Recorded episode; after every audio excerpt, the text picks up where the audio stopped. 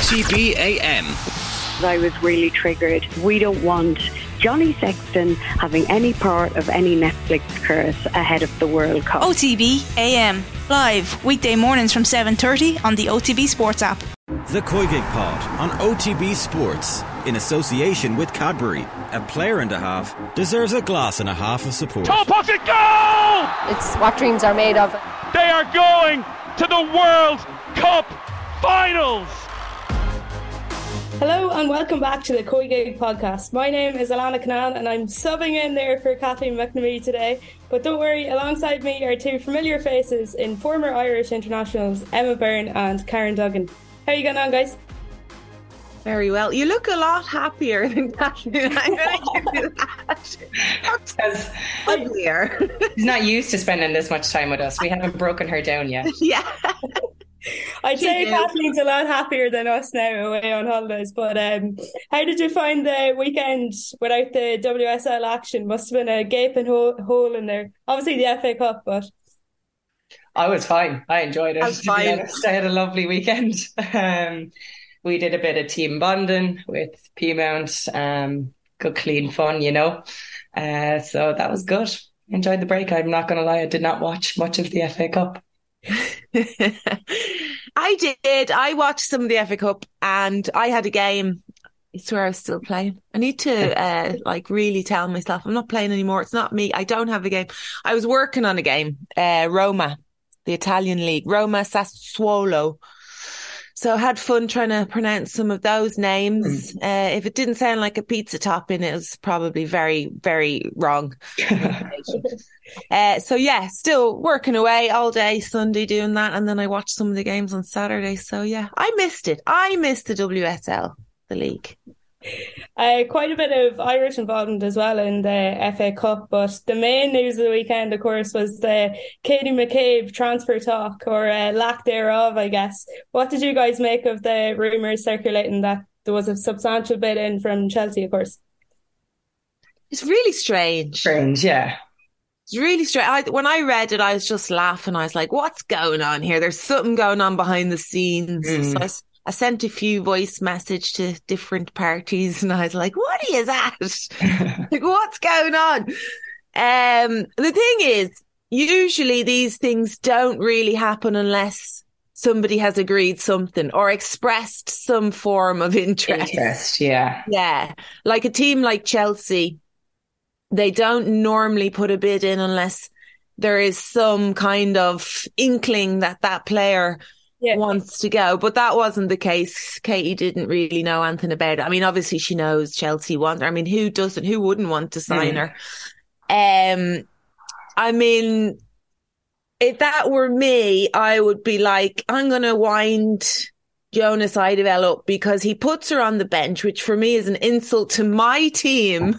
You're, you're not putting your best team out there. hmm Um, and the fact is that, um, Katie didn't know much about it. So there, it wasn't a case of them having those conversations. No. Um, but I still thought it was a bit strange because Katie's got another year and a bit left in her contract. Year and a half. Yeah, 18, 18 months, I think. Yeah, and there's no way Arsenal would let her go. It wouldn't matter how much. I mean, obviously, it wouldn't matter if Well, not to Chelsea anyway, your main Mm, title yeah. rivals. no, no. So I don't know. I think it was kind of like think about it. We're going to do this. I want you to think about it, and I know you're going to be thinking about it for a while. It's all kind of mind games going on, which is a lot of fun, obviously. But I guarantee you, she plays for the rest of the, the It season. picked up more attention than any other actual transfer in this window. So Do you, do you think that like that's kind of why it was played into a bit, given like she's played in all ten of Arsenal's WSL games so far, but has come on as sub in on in some of them and hasn't played every single minute.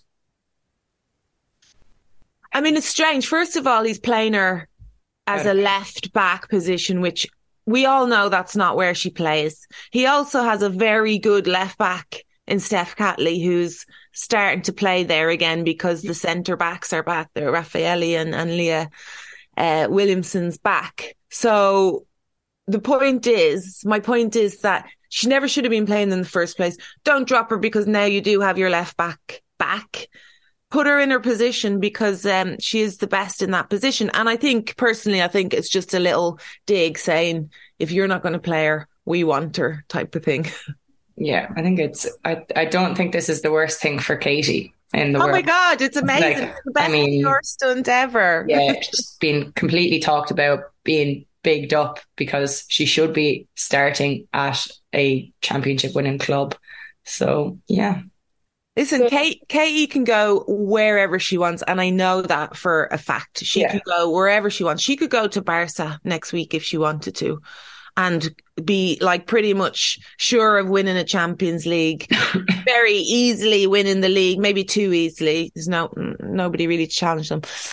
So yeah, I mean, her options would be open, and it's going to take a lot of money for her to go, not just her per, on her personal contract. I mean, for Arsenal to release her, and I'm not sure they will do that. Yeah, interesting you mentioned um, Barcelona there. Obviously, Keira Walsh went to Barcelona on a record fee reported to be around £400,000.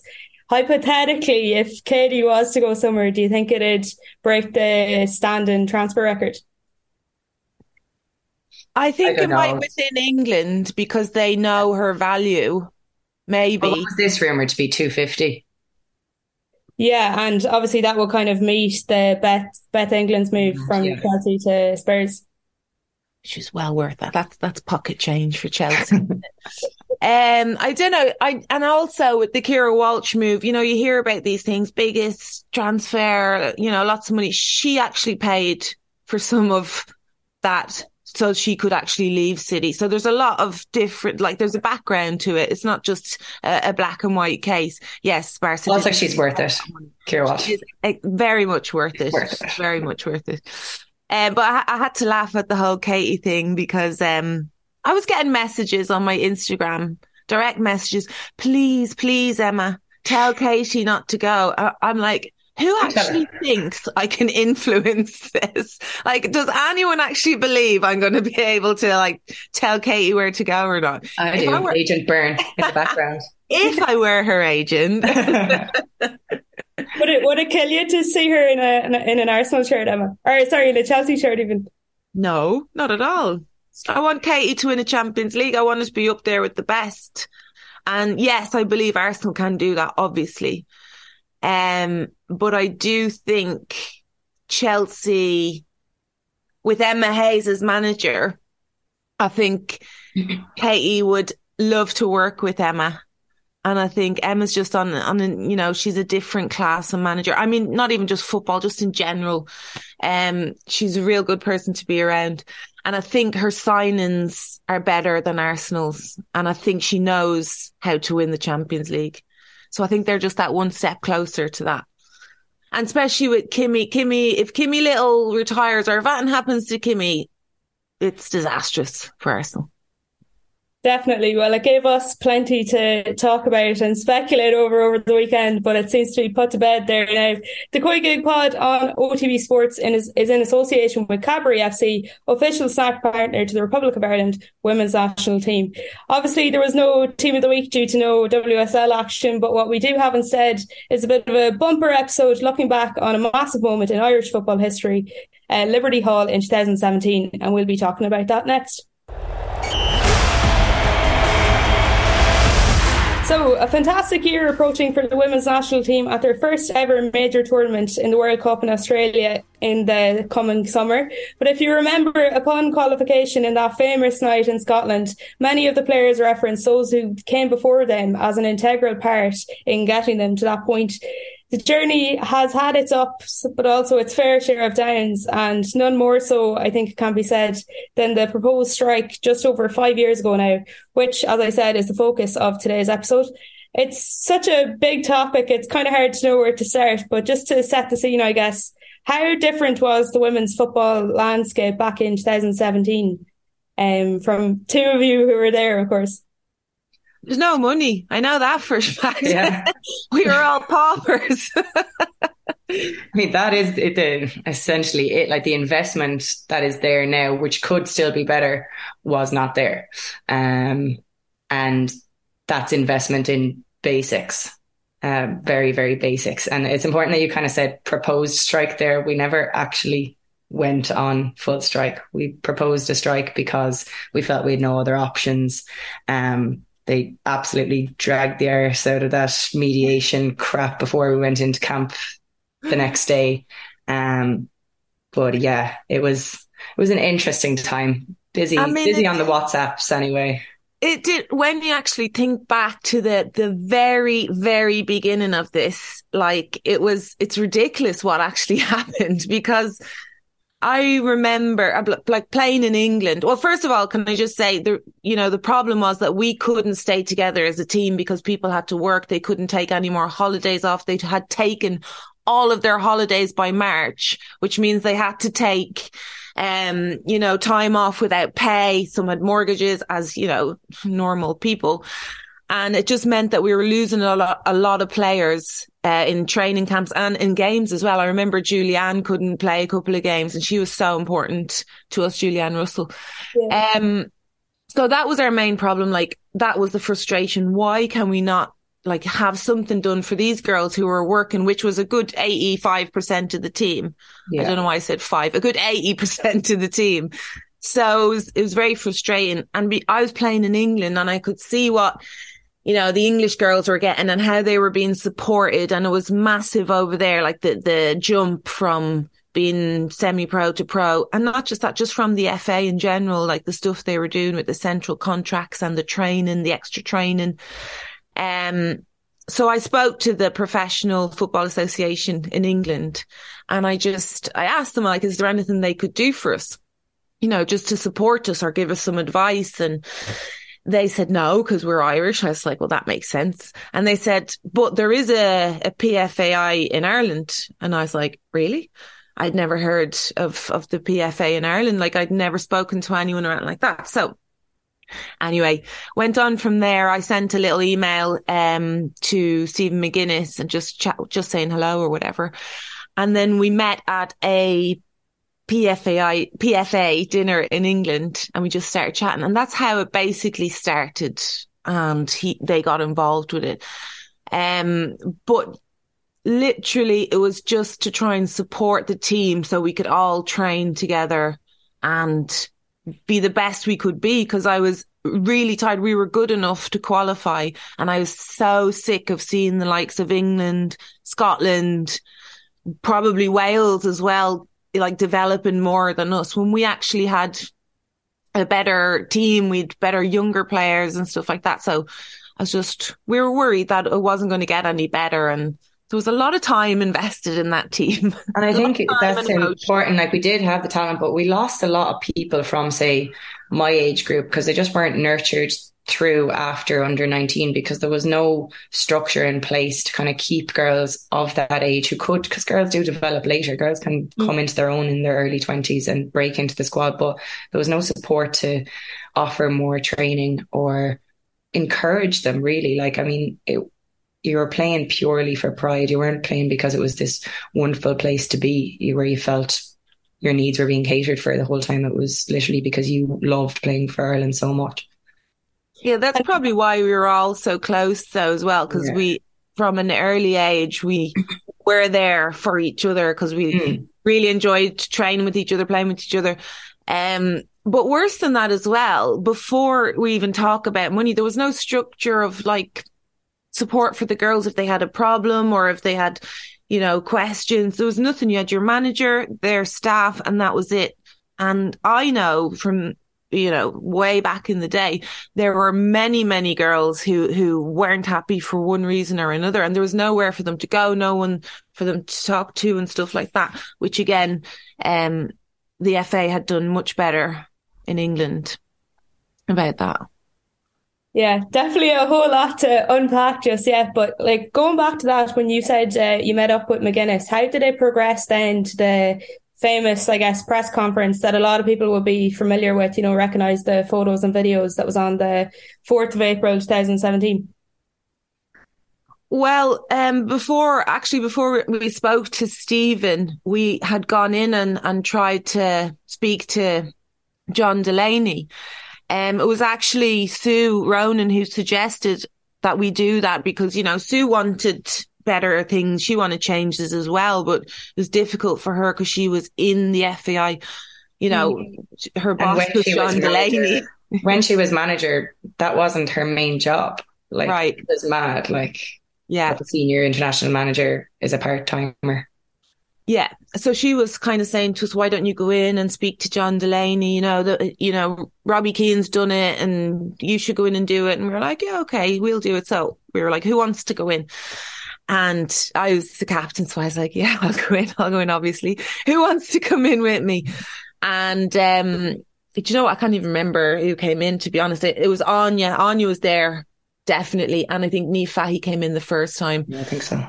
And there was a whole plan drawn up and it was all, oh, really very concerned and we'll do this and we'll do that and we'll see if we can get funding from here. Give us a few weeks or a couple of months to try and get this together and we'll send you a proposal. And we were like, great, this sounds brilliant.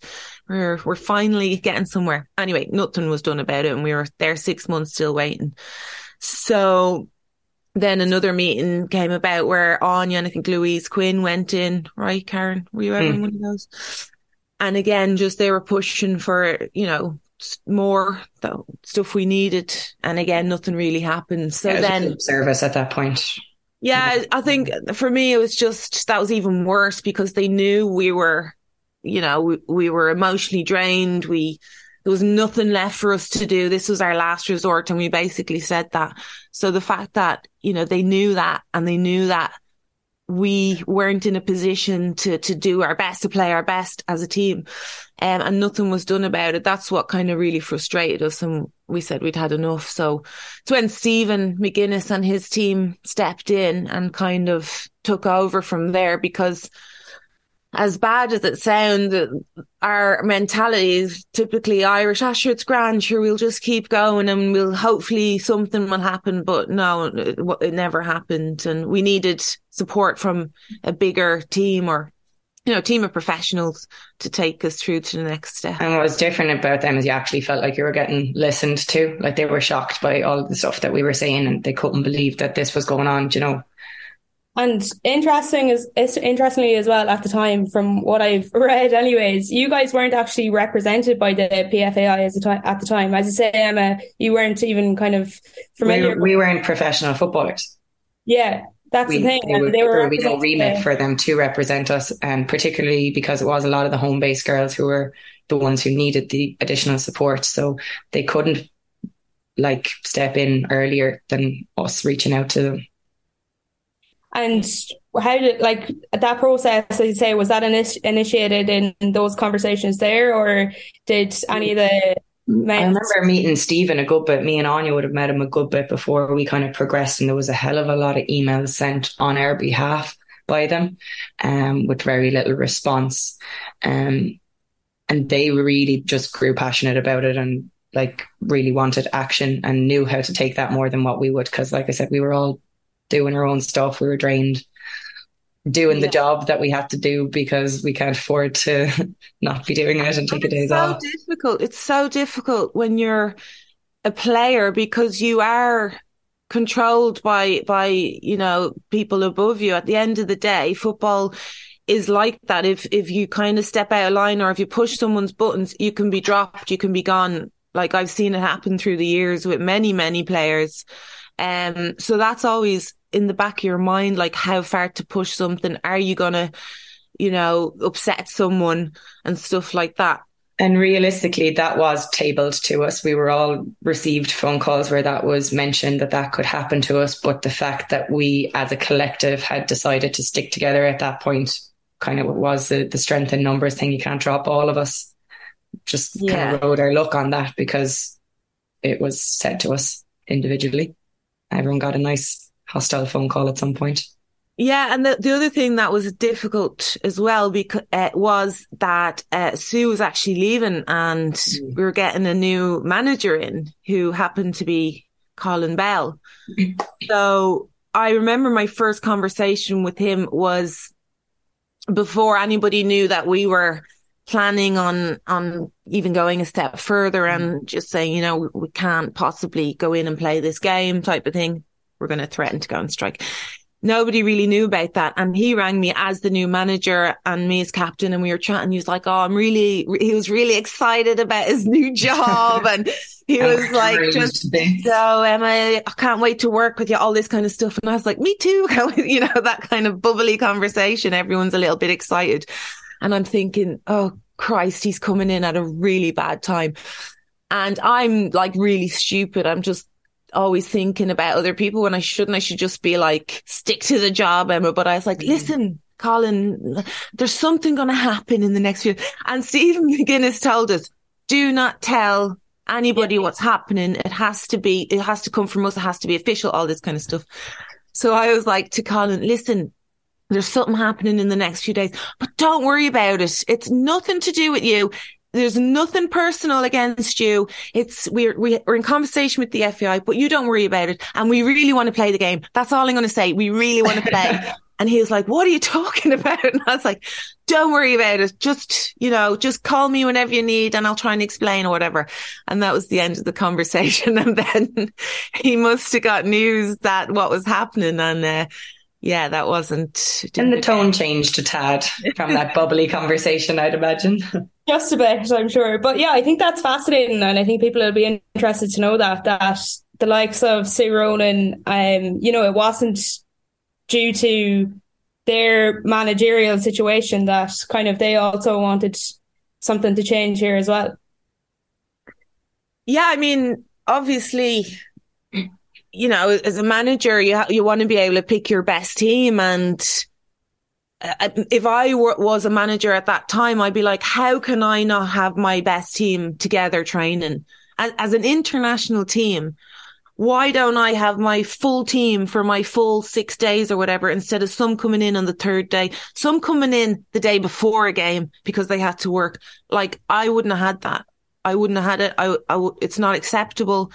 Um, and Sue, it was difficult position for Sue. So yeah, Sue suggested that we go in and speak to Delaney to try and resolve it a little bit.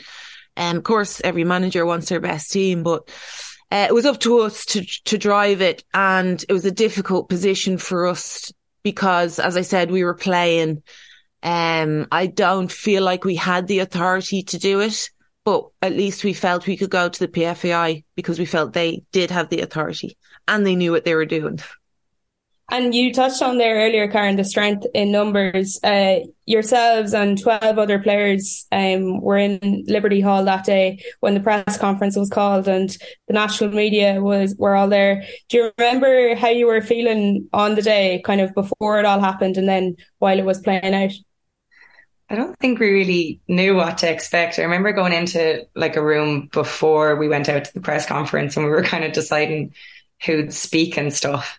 I remember Emma forcing me to speak.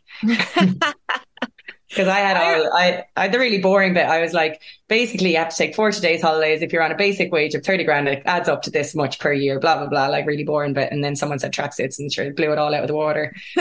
um, there was loads of different bits like that. Like everyone kind of was coming at it from their perspective. Obviously, I was a home based person, um, playing in the women's national league who had a full time job.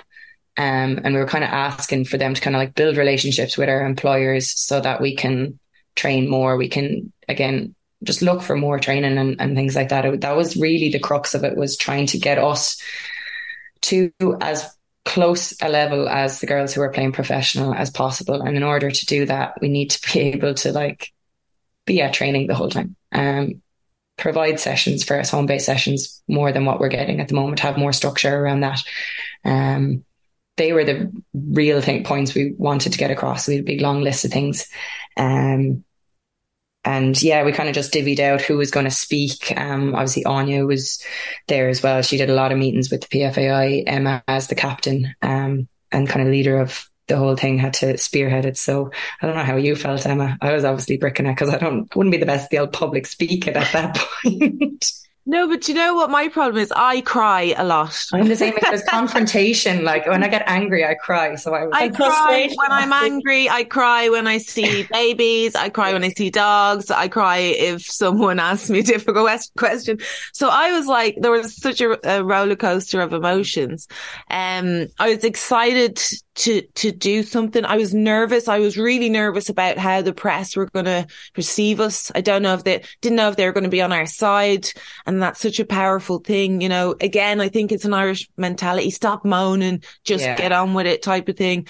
And I that's actually something that struck me. Like sitting the front row, I don't didn't know everyone in. I just knew kind of say Jacqui Hurley and stuff, and just remembered their reactions when they were taking their notes and they were just shaking their heads like yeah couldn't believe it like which kind of made me cry again. yeah but it also kind of like relaxed me a bit i think because it felt justified because we do have that in the back of our head oh we don't want to be moaning we don't want to make a bigger deal of this than it is but we should have been making a bigger deal of it long yeah. before we did but also like i think it's important to mark out as well you weren't asking for like I don't know, an exceptional, like otherworldly amount of things. It was basic things like um, loss of earnings, relationship with employers, more training. Lack of, lack of more training was okay. more and better training, and yeah. how we would facilitate that was yeah.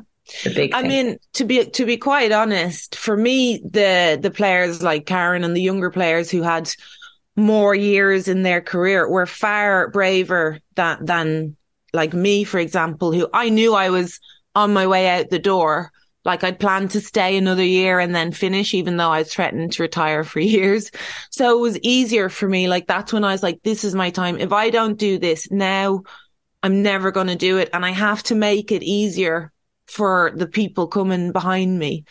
Um, because it's not an easy position to be in.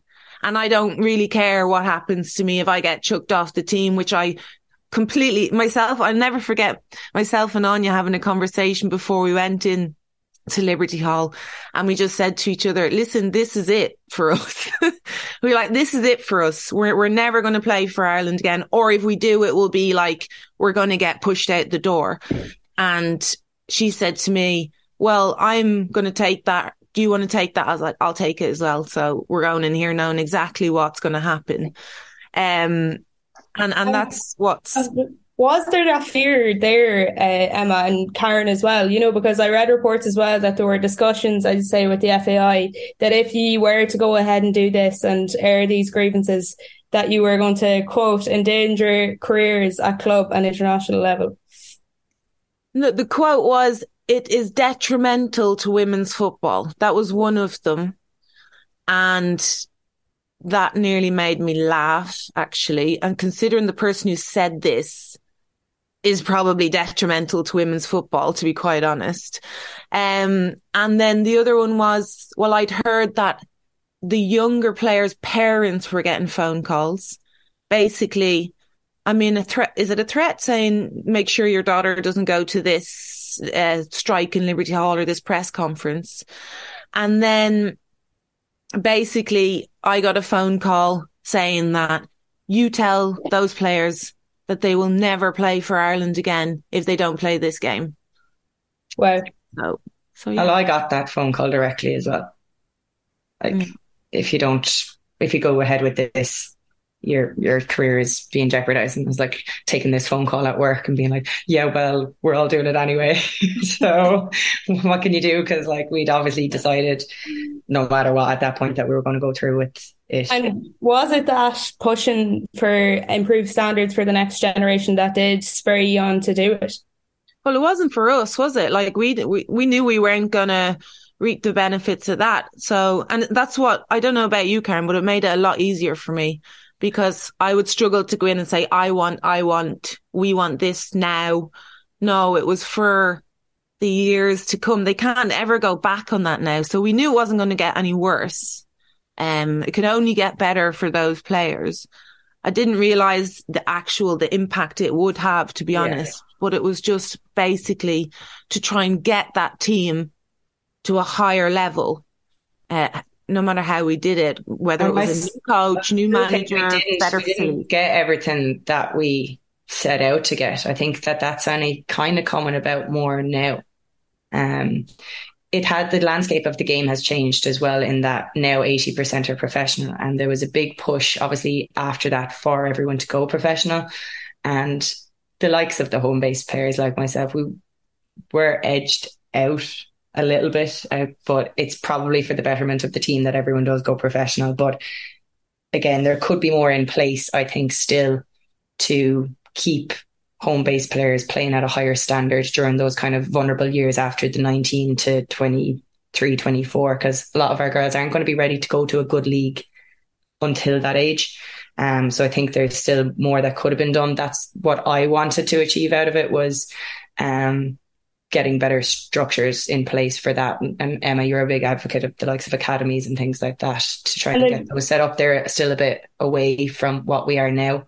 Um, so there's still definitely work to do, but at least what it has brought about is an acute like media like focus on the team. And that has probably been the biggest push to improve standards that they don't want to be embarrassed. I think they felt embarrassed by what we did and it reflected very poorly on them. And now they're at a point where they need to, the FAI need to like change that perception of who they are as an organization. So in pushing women's standards forwards, they're starting to kind of change that and get a bit more goodwill from the media.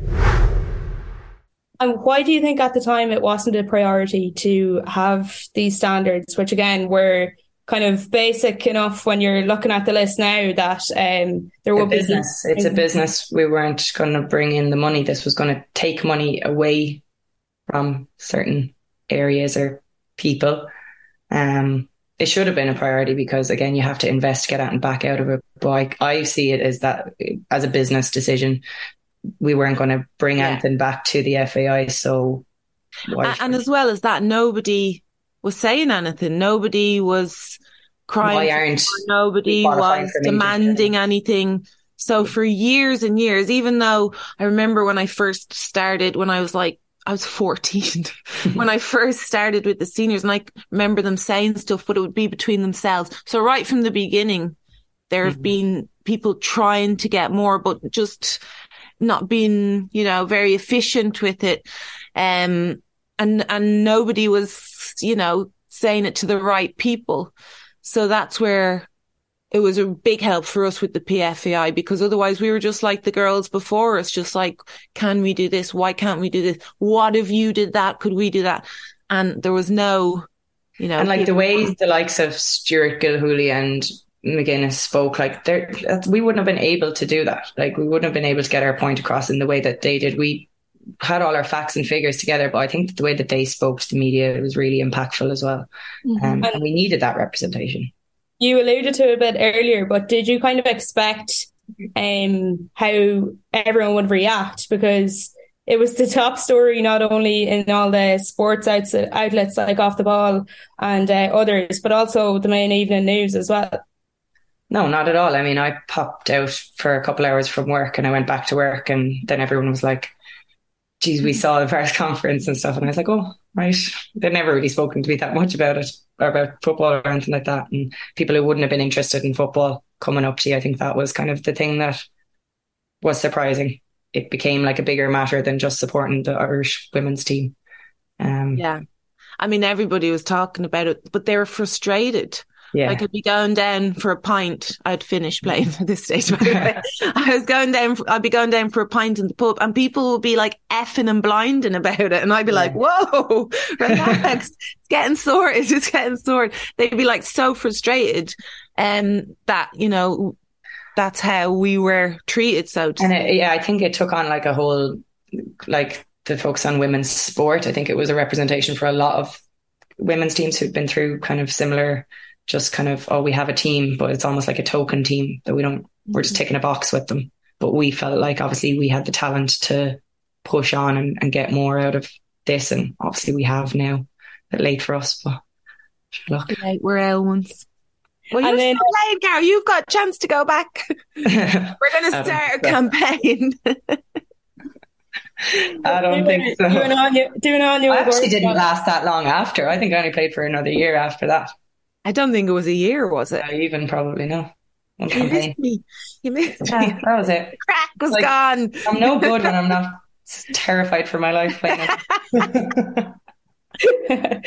um, resulting out of that whole uh, day, though, there was, of course, as I say, the media kind of frenzy, and then the FAI put out an official response. Which, when you read it now, reads uh, a bit defensive in self. You know, they reference how uh, basically they saw the situation as an ultimatum and how they had tried to mediate beforehand. Uh, also, they reference funding and that quote, the senior women's national team are provided the standards of care expected of a demanding high performance environment. Like to read that afterwards must have been such a gut punch, but also quite, I suppose, validating to you guys that everyone could now see the mindset, I guess. Yeah, they that that was a ridiculous statement. I think they completely shot themselves in the foot going on the defensive there because it was so basic what we were asking for. It was so so basic, and It the fact that they came out insulting. defensive to that, it was It was insulting as well. Well, it because- was insulting. I remember going on like I think maybe Radio One or one of them, and like Noel, who had obviously Noel King, who'd managed us um previously, who'd seen kind of what could have been done, but nothing was done about it, and he was obviously one of the FAI employees, so he obviously had to defend them, but. It was just really hard to just be like, you know, you know that things need to be improved, and yet you're taking this line that, oh no, you get what you need. I was, Yeah, I um, mean, that's what needs to change in the FEI. Uh, basically, that mentality, that whole mind. Well, around the world, really. mm. And I'm not saying we kickstarted something around the world, but we're definitely mentioned like that whole situation. And, and I know FIFA Pro reference it all the time. Um, but that mentality has changed just in general, in life in general, not even in sports, just about females around the world, empowerment and, you know, just being able to speak up and stand up for yourself and having that confidence to do that. Um, but like with us with the FAI, it was that mentality. We had that mentality as well. Like we didn't feel like we could ask for stuff and we didn't really know if we should do it. Like there was a lot of him and han and uh, we needed somebody to push us and say, no, that's right. So like what Karen was saying, when we were in the press conference and seeing people's reaction, because I didn't know what to expect. And everybody was like, there was a few gasps. I was like, oh my God. like, this is like, sounds really bad, doesn't it? Yeah, because Yeah, we were like, this sounds bad because it is bad. Mm. so yeah, it was. Especially looking back because it's only five year, years ago it's not 50 years ago i think is the sad thing about it because you when you read the list of the issues to be addressed it's access to a nutritionist strength and conditioning programs gym memberships uh, hotel accommodation with at the very least working and reliable wi-fi um, gear more home-based training sessions to be, as you say, uh, recuperated for work lost. You know, it wasn't. Um, I suppose you know, as I, as we mentioned earlier, you weren't asking for a whole lot. It was just like the very basics that you would think would be needed to run an international setup. and we still didn't get everything on that list. And if even if you want it now, you'll have to go asking for it. It won't just. It's still not the norm. You. It's Yeah. not just automatically provided. program. They're lucky now that they can depend on clubs to provide a lot of this stuff. It, it is there's a lot of onus being put on clubs, and that's why there's obviously brilliant for them as well that most of the girls are professional. You took the next question out of my mouth. I was about to say ultimately a deal was struck, and as you say, the game was played against uh, Slovakia. But which of the grievances do you feel were addressed, and how quickly? I guess, and then second, which of them still need to be brought up to par? Um, what what was actually addressed?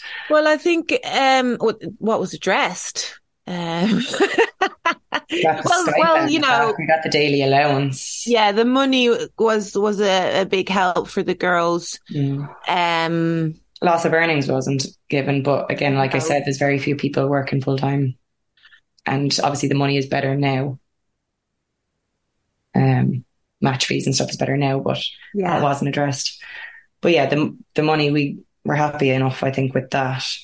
And then I think we thought that the rest would kind of come and fall into place. But like I said, the landscape has just changed a little bit.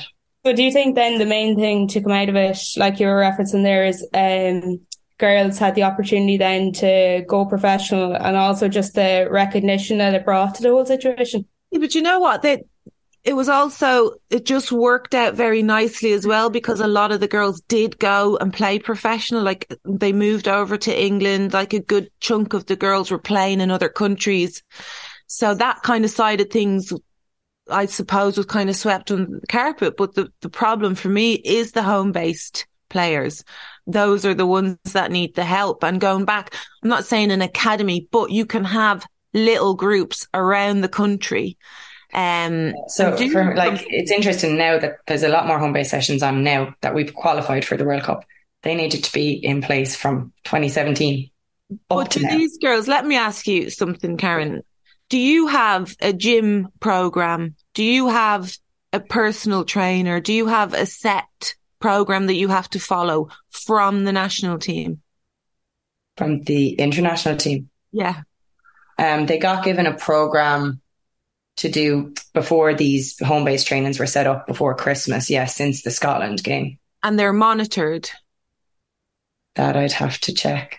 well, you didn't do them, obviously. no, no, well, no, like, I mean, these are just people who are called into the home base session. They're not like across the league. These are just people who are in those home base sessions, um, mm. who have potential to break into the international squad. That's the purpose of them to give better training once a week and stuff. One of my big frustrations when I was playing was mm-hmm. that we couldn't compete physically with other teams, which for me is not good enough. Like whatever about the on the technical level or, you know, playing against Spain if they're just a better team. But if we cannot compete physically or we're not fit enough to, to compete, that for me was just completely insane. And I didn't understand that. And I think that's where my frustrations come from. Whereas, you know, you don't need to get together as a team to do that. But what you do need is a professional to show girls what they have to do in the gym to help that. It's not about lifting weights. It's about, you know, triggering muscles that you need for speed and then, you know, working off different types of movement and things like that. Um, that's what, you, you know, used to really annoy me because that's not difficult. It is money, but it's not difficult because. And again, that, that's been put on the clubs to provide that more so now, I would say now, yeah. Professionalization of the women's national league clubs now is more in focus, but and would you say that's um, up to this year? No. Yeah, would you say that's uh, widespread across the women's national league, Karen? Or I mean, again, it depends on how much money your club has. Yeah. Can they afford to have an S&C in with you once a week? Or do you get one program and then hope that the S&C can come in in a few weeks' time, maybe? So it's it's it's all boils down to who can provide what with the resources that they have.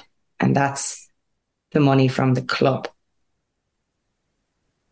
So yeah. Take what you will. Still problems, a few little niggling problems. I was going to say, um, retrospectively now, looking back, because even looking at the list of you guys who were there, I mean, they're all names that absolutely everyone will be familiar with now within Irish women's football. You know, you spoke of Áine O'Gorman, but Claire Shine, Niamh Fahey, Jetta Berrill, Ruesha Littlejohn, Niamh Burke, Katie McCabe, Julie-Ann Russell, Megan Campbell, Diane Caldwell, Stephanie Roche, and Louise Quinn. Like these are a lot of the people who obviously uh, people will be familiar with as um, some of whom make up the women's national team that have made it to the World Cup. Do you guys think like do you look at it as we touched on earlier as a turning point or I'm just curious as to whether you see the impact that it has had up until I don't know. I'm just thinking now, God, we had a good team. We really didn't do anything with it. like when you list out all those players, like we should have been doing, we should have been achieving more than we were. Yeah. And now they are achieving. So I guess you can call it a, a turning point. I, I, think it was just the timing of it as well, mm. to be quite honest. Like 2017 would have been that moment where it is make or break for the girls. You either go and play professional mm-hmm. uh, at a high level or you, you study and you work on your career. And at that stage in that era, a lot of girls were going professional because it was more widespread and clubs, you know, were coming in for them. So I, I just think it was good timing. Yeah. And the fact is, it's, you know, we're six years later they've had a good four years playing at a high level and it, it takes that amount of time for them mm-hmm. to reach that level to to become accustomed to that standard so I, I think it was the timing as well and Emma, you had said at the time that you were fighting for the future of women's international football, that it wasn't just about you guys. Is that why now, you know, there was such an outpouring of emotion when they did qualify for the World Cup? and even things like the equal pay announcement and deals like that. Is that why those kind of they mean so much because you guys have seen worse times than there was now and how it's come on a, a, a bit even, I guess. Yeah, I mean, I think, well, for me, it means a lot because we've been through that those years of of you know not getting anything and through the frustrations of not qualifying. Why didn't we qualify? We had the players uh, because we don't train together because we meet up four days before the game because we don't you know get together enough because girls are training and work and um so the first all those frustrations i suppose just kind of left me when we qualified and more so just you know for the girls and our country to be up there because I was mm. so sick commentating with girls and listening to them talking about the World Cup and shut up. We could be there too. We need to be there too. And now we are. And even now, like it's changed when people talk about it, like over in Qatar, ch- chatting with, you know, girls I've never spoken to before who are in World Cups and stuff. And they're like, Oh yeah, Ireland qualified and blah, blah, blah. How many World Cups does this now? And I'm like, our first one. Oh, now you know. First of many. and they're like, so you've never played in a World Cup? I'm like, no, just the qualifiers, but we're playing in it now. That's the main thing. Um, so yeah, for me, I just felt like a huge weight had been lifted. I don't have to talk about how close we got mm. or the nearlies, um, because I'm absolutely sick of that. So sick of it. And then just one other kind of thing I wanted to touch on. I know um, Kathleen was on Pat Kenny last week talking about the importance of female representation on sporting boards. And you know, with the FAI recently, with the appointment of Eileen Gleeson as the head of women's football, and also Roy Barrett stepping down as the FAI chairperson, um, in a bid to facilitate gender balance improvement, it was said is that kind of an area that needs to be developed as well? That maybe there needs to be women in positions of leadership of the FAI. Wait, wait a minute. Someone stepped down from a position so they could balance the the female ratio. Well, you see, there's an actual nice line anyway, but yeah, that's well, yeah. There's a government directive that by December of this year, all the national governing organisations have to have 40% female representation or they face a cut in government funding. So there's a push on now to have more female representation on the sporting boards. Um, but yeah, Karen, as you say, that's the line given on that one. But I'm just wondering, is that an area that you think would push things on further? Yeah, it has to happen. I mean, like we spoke about it last week. Um, we were just saying the, the, the lack of female coaches and stuff. So in any position of power or of influence, you need to have women to kind of make it the norm and bring more women in. So it's just kind of that rolling thing, like the cliche can't see, can't be. But again, it just keeps it to the forefront of people's minds. You can't like let the progress slip. Like women's, the trajectory of women's football is completely on the up and they need to capitalize on the momentum. And again, a timing thing, like 2017 was a great timing for us. This is a great timing. World Cup year, such a focus on women. Now this gender balance coming in, let's keep pushing, keep um, capitalizing on that. So I think it's a good thing. I think that there's a lot of women in this country who have a lot to offer in those kind of positions, just to bring a more balanced view, bring more focus um, to the women's game. It's not going to detract from the men's game. I think that's what people kind of argument is, oh, there's more men playing. There's these women are still going to advocate for men. It's just literally about having a balanced view across the board. Yeah, exactly. I mean, it's, I, I think it's only a good thing, but it doesn't necessarily mean it's good for women's football. No. Having that, that ratio, like, or it doesn't necessarily mean it's, it's bad for men's football. It depends on the person. And I'm very strongly opinionated. It's the person. If they're good enough it doesn't really matter if it's male or female. Hmm. But the problem is that we have to bring in this rule because females just don't get on these boards, which is, you know, discrimination. Um, which I think is really sad that a law has to be brought in. Um, but yeah, I mean, it's going to be interesting, isn't it? There'll be a lot of pressure on that female who goes in there. Mm. All eyes on them. You wouldn't put your hand up, Emma, no? That's what I was about to ask you. You're going running. Start the election campaign now. I'd vote. you better. I know where you live. Um, but yeah, and then finally, I guess, um, as you said, Karen, there's going to be a lot of attention around the women's national team and women's football in Ireland. You would imagine even more so now that they've made it to the World Cup and um, everyone will be talking about that. But do you think it's important that uh, you might be too humble now to be saying you guys yourself? So maybe I'll put it on the likes of Linda Gorman and Olivia O'Toole. You know, these are names that are starting to be brought into the public consciousness. It should have been there a long time ago. But as we referenced at the start, you know, there's been a long journey to get to this point and there's a lot of people who have been a part of that process. Long, long list, yeah. long, long list of players.